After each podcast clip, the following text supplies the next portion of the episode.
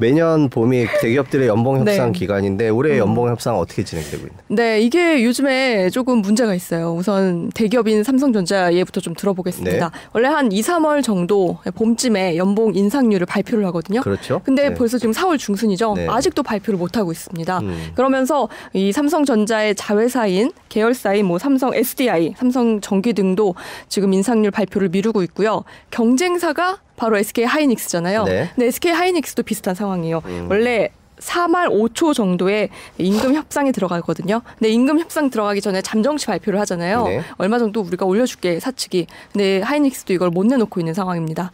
어, 소문을 좀 들어보면 각각 올해 8%나 연봉을 올려주겠다라는 얘기가 나오고 있어요. 8%요? 네. 그리고 이 발표를 못하는 이유가요. 네. 상대 업체의 눈치를 보기 때문이라고 합니다. 왜냐하면 네. 상대 업체가 조금이라도 더 많이 준다고 하면 이탈자가 생기기 때문에 아. 네 연봉 조금이라도 많이 주는 회사로 요즘에 이제 이직하는 게 트렌드거든요. 그렇기 때문에 이 연봉 인상률 발표를 지금 미루고 있다고 하고요. 어, 이 정도면요 지난해보다 높거나 비슷한 수준이고 2020년이랑 비교를 하면요 한 두세 배 정도 높다고 해요. 근데 매년 내 연봉이 8%씩 오른다. 이거 굉장한 수치죠. 아 그럼요. 수익률이 8%도 어마어마할 네. 그러니까요. 텐데 연봉이 그러니까요. 8%면 직장인들을 확 와닿을 예. 것 같아요. 네. 어, 그래서 업계 관계자한테 한번 물어봤더니요. 이 두 회사 모두 어느 한쪽이 먼저 인상률을 발표하면 이것보다도 0.1%라도 더 올려서 내놓으려고 지금 눈치 게임을 하고 있다고 얘기를 해줬습니다. 우리나라 반도체가 세계 최고 음. 이제 이기도 하고 그 또 두 회사가 양대 산맥이기도 하고 물론 네. 음. 이제 뭐 삼성전자 훨씬 큽니다만은 근데 그런데도 서로 눈치를 보면서 네. 공개를 안 하는 건가요? 네, 맞아요. 이게 아까 앞에서도 제가 잠깐 말씀드렸지만 이 요즘 젊은 직장인들의 추세는 내가 조금이라도 더 돈을 많이 받을 수 있는 직장이 있으면 거기가 어디든지 그곳으로 어. 옮긴다라는 거기 때문인데요. 네. 전문가들은 그래서 요즘에는 평생 직장 뭐 이런 개념이 사라졌다 이렇게 보기도 하고 또 당장 내가 받을 만큼 그래서 받을 수 있는 곳에서 일을 해야 된다. 평생 직장이란 개념이 없기 때문에 이런 얘기도 하고 있고요. 또 요즘에 경영 성과 좋은 곳 많죠. 네네. 그래서 어 그만큼 경영 성과가 좋을수록 직장인들에게 그 밑에 직원들에게 분배를 많이 해줘야 한다라는 얘기를 하고 있습니다. 어, 인상률을 듣고 이제 다른 곳으로 이직할까봐 좀 전전긍긍하고 있는 건데요. 네. 음, 이런 대기업들 때문에 다른 기업들까지 연봉이 오르고 있어요, 줄줄이. 그래요? 시스템 반도체 기업인 DB 하이텍이라고 들어보셨어요? 여기는 네. 이번에 신입사원 초봉을 14.3% 올렸다고 합니다.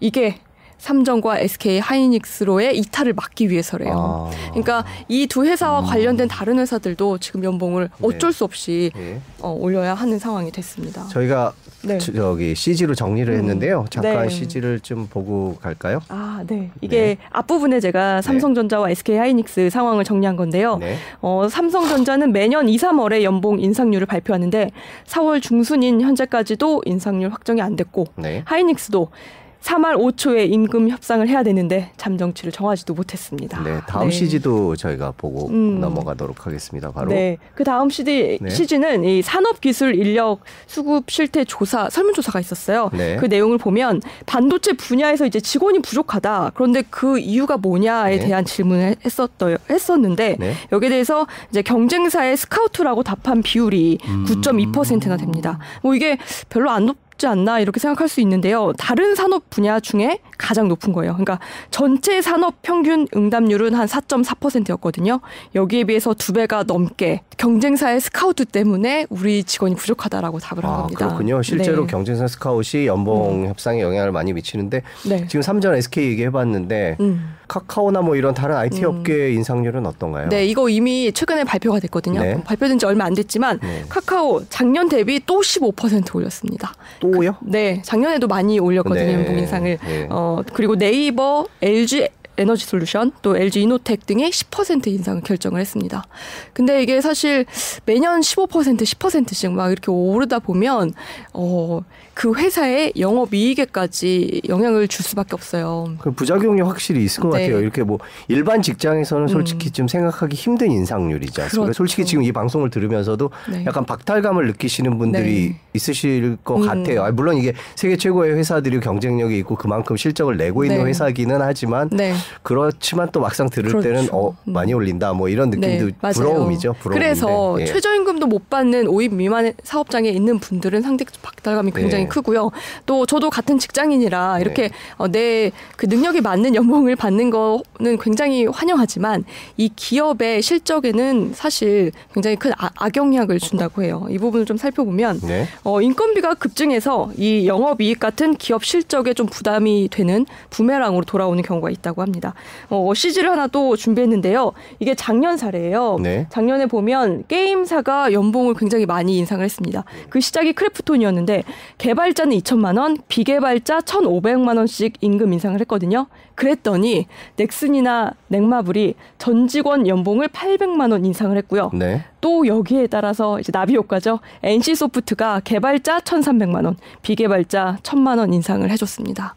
근데 이렇게 되니까요. 작년에 이 5대 게임사 영업 이익률이 확 주저앉았어요. 네. 어, 2020년 27%였거든요. 네. 작년에 16%까지 떨어졌습니다. 음. 그리고 올해 임금 인상 뭐 네이버 카카오도 많이 한다고 말씀드렸죠. 네. 여기도 지금 영업 이익률이 좀 불안한 상태예요. 어, 매년 이제 해- 초에 그 금융 정보 업체인 FnGuide에서 이 실적 컨센서스를 발표를 하잖아요. 근데 증권사에서는 어 이게 작년보다도 하회할 수 있다라고 보고 있어요. 그러니까 영업 이익률이 어 작년보다는 조금 낮아질 수 있다는 건데 그 이유가 인건비 상승이라고 네, 꼽았습니다. 네. 첨단 업종일수록 더 네. 사람의 가치가 높아지고 그에 따른 임금 인상이 음. 있고 스카웃 경쟁이 벌어지는 건 맞는 얘기인 것 같은데 그렇죠. 예 실적이라는 차원에서 음. 보면 또 다른 얘기고 네. 하여튼 올 봄 연봉 인상은 계속해서 네, 네. 기사가 나오지 않을까라는 생각이 듭니다.